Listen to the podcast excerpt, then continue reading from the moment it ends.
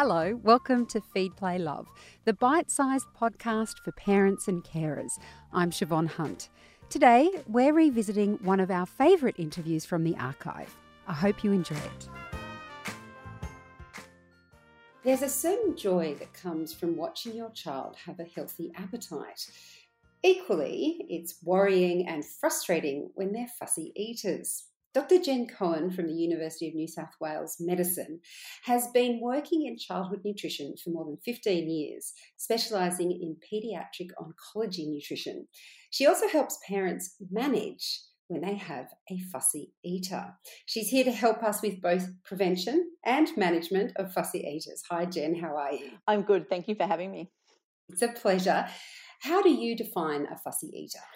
So, we actually don't have any formal definition of fussy eating, but what we tend to say is that if your child is having less than 20 different foods and also tends to refuse whole food groups, then we call them fussy. And in most cases, kids like to refuse vegetables as a food group, but that's not always the case. It can be also some kids refuse sort of all meat and meat products. So um, it's those kind of two things together is what we would call a fussy eater.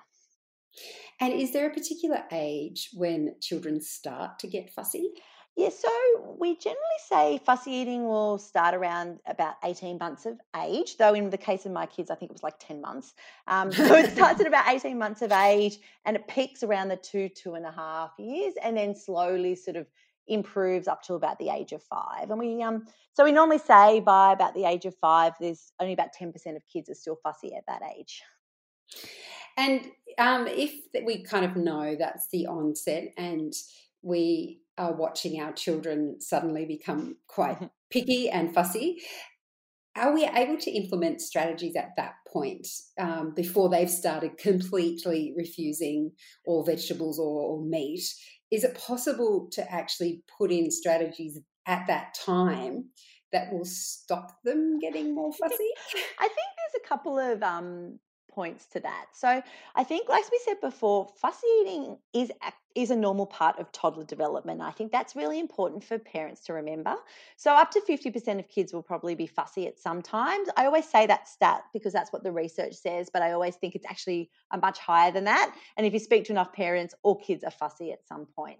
So I think it's important to remember that fussy eating is a normal part of toddler development. There is going to be a time, and probably could be long periods of time, where they don't want to eat the foods that they used to like when they were younger. And I think that's important to remember as a parent because our aim is actually not to stop the fussy eating because you can't necessarily stop that because that's part of their development. What we're trying to stop is that fussy eating continuing as they get older. So basically, that fussy eating getting worse. Because what can happen is the fussy eating that we know, which is they're just refusing a few foods here and there, um, you know, for a time periods, can then turn into food aversions or food food phobia. And that's the things that we're trying to avoid. It's not the fussy eating, it's the long term consequences of fussy eating down the track. So that we can prevent. Okay, so let's just say we have a child who is only eating white pasta. Yes.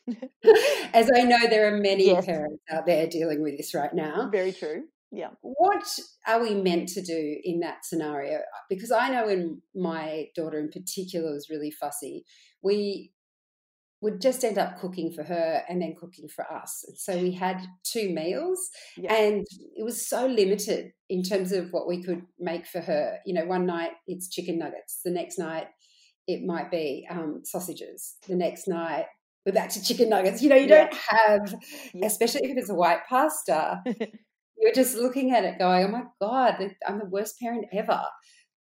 But how do you get around that? Because it's, it's, you don't want them to starve. Yes, and it's very true. And the, you know, what you're talking about with your daughter is really going to be the case for lots of families. And it might not be white pasta, it might be white rice or something, or crackers, but it is the same thing. So I think there's two, as I like to say, fussy eating is not always that simple, but I think there's two things we need to look at. First, we need to look at is the obsession with the you know one or two types of foods and not eating much variety is that something that's a new thing or that's been going on a long time? So if your child has you know you started solids with them and they've always been fussy like they you know in the early days they never took a variety of foods they've only ever taken white foods then in that group we're actually looking at is there something else going on so if your child has been fussy from the age of six months then it's likely that there's other reasons for their fussy eating above and beyond this normal fussy eating. So with those kids we actually need to look at what's going on because the reality is is for those group of kids there are other things that has to happen for them to get um, you know to start enjoying food and wanting to eat food.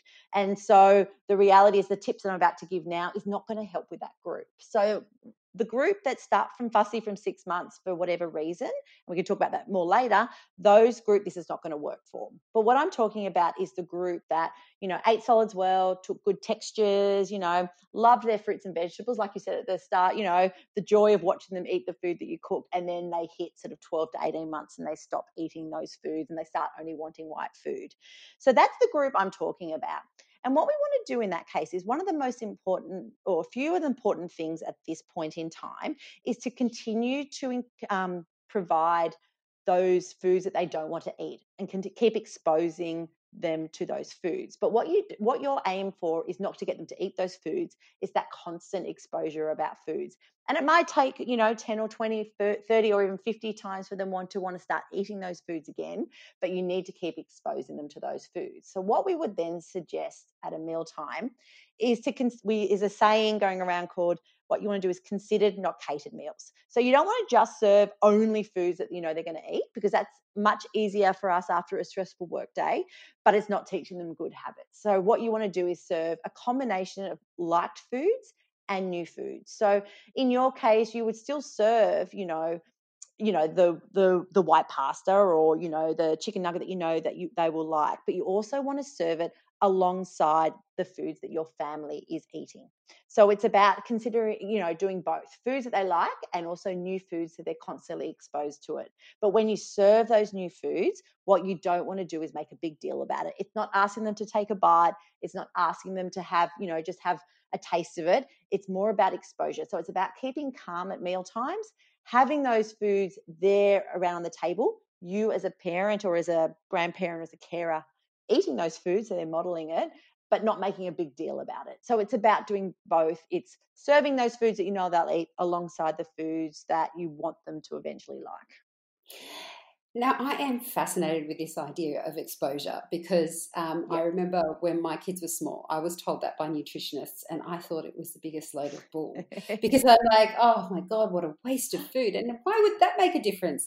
And of course, the only vegetable I insisted on always giving my kids was broccoli. Yep. And they ended up eating it. So um, I'm hand, hand up saying I was a fool and I really should have listened to the experts. But um, what's the science behind simply exposing? Exposing them to food. You know, mm-hmm. it seems yeah. so simple, but how? Why does it even work? So we. I, you know the reality with fussy eating is a lot that we still don't know but you've always got to think of fussy of food as there's so 50% of our fussy eating actually comes is part of our genes so you know there is what they call a almost like a survival mode with food. So back if you think about back in the caveman days when you know they didn't know what food was, that you know, food that was bitter often meant it was poisonous and that if they ate it, they would get sick and not survive. So we think there's an evolutionary part to eating and how we perceive flavors and foods, and that we're naturally scared of those bitter and like sour kind of foods because it meant poison. So those of us who are more sensitive to those bitter flavors, we would have eaten the food, we would have spat it out, and we would have survived and passed that gene on. Whereas for those of us, probably like me, who don't taste the bitterness and we just eat it and we're like, oh, this is so good, and then we eat the poison and die, we're not going to pass the gene on. So there is very much an evolutionary part. It's, it's almost like it's ingrained in our genes to be fearful of foods, especially those bitter and sour foods. And it sounds weird. It's like, how has caveman days going to influence what my kid does now? But it's all part of our genetics. And that is part of it being fearful of that um, bit of food, a bit scared of it, and also that taste of it. So, what we're doing is we're, we're trying to fight those caveman genes, which is to you know show someone that it's you know it's a safe food that we, and that's why you know you eating it as a you know as a parent or a carer is so important because you're actually trying to override those genes of that naturally being fearful of something new and and in the reality is toddlers are fearful of everything new. And so it's, it's it's not just about food it's just that we place more emphasis on food as a parent because you know if a child is fearful of a dog it's fine but if they're fearful of food then they don't eat and we, you know it's it's it's a scary thing. So what we're doing is trying to make food safe and happy and calm and not to be afraid of it. And so that's when exposure is important because they want to see you eat it they want to see it on their plate but what we don't want to do is make them more fearful. And that's where they just have one more bite or trying to force them or make them sit there all night, which we've all did, you know, when we were younger. We all had those memories. I have it now. Um, yes. So we want to we want to make sure that food is fun and happy, but not fearful. And that's where that exposure comes in, is taking away that fear. And you know, we say it can take up to 10 or 15 times, but you know what? In some cases, it can be even longer. And as I said, this is these are for the kids who you know, started well with their eating and then sort of, you know, got fussier over time. But the kids who have been fussy from younger, that's a whole nother group that, you know, this is never going to work for because we need to look at there are other reasons for their fussy eating. So let's say someone's listening to this and they're like, oh, actually, now that you mention it, mm. they were fussy from the very start. Yeah. Um, where, what do they do? How, how do you assess that situation and and where do you go for help? Yeah well i think it's this is where it gets hard because it there's lots of different reasons for fussy eating and, and people don't talk about that. So there could be those who are called super tasters so they're the ones who really hate the, the flavor of bitter foods um, to the point that it's really a, like it makes them feel sick. Generally that's very genetic so there might be one parent or one you know parent in the family who just has never eaten vegetables. You know, you get the story from the um from their mum going, oh, they never ate vegetables and they still don't eat it. That could be a genetic thing. So we've got the super tasters. We've got those kids who have got sensory processing disorder or are quite sensory. So they're the kids who don't like playing in dirt, don't like the feel of tags from their clothes, they don't like loud sounds. There's lots of those peripheral things that are going on, but generally it also then comes down to food as well. So they might not like the texture of food or the feel of it is quite sort of scary to them. So that's another group. And then another reason for fussy eating could be that kids haven't learned to chew and swallow properly because they haven't been exposed to sort of more solid textures. So for the kids, so for example, for if you've got a child who you know won't get off puree foods and they like they vomit and gag and they're just not chewing foods, then what you would probably see is a pediatric speech pathologist who specializes in feeding. If they had sensory issues, you'd probably see a pediatric occupational therapist because they deal with lots of sensory issues. Um, and then if it's the super tasters, they're the hardest group, I hate to say, but you could also then talk to, say, a pediatric dietitian again who specializes in feeding to having a look at what are the reasons for fussy eating. So it's definitely to going to one of those specialists and going to one of those specialists as early as possible because the reality is if they're fussy at 9 or 10 months we've got to look at what's going on because they're probably not going to grow out of it. Jen thank you so much for your time today. It's so interesting. Thank you so much for having me I'm Siobhan Hunt. I hope you enjoyed this episode. If you did, please rate and review us so we can reach and help even more parents. And if you have a topic you'd like me to cover, send your email to feedplaylove at theparentbrand.com.au. See you next time.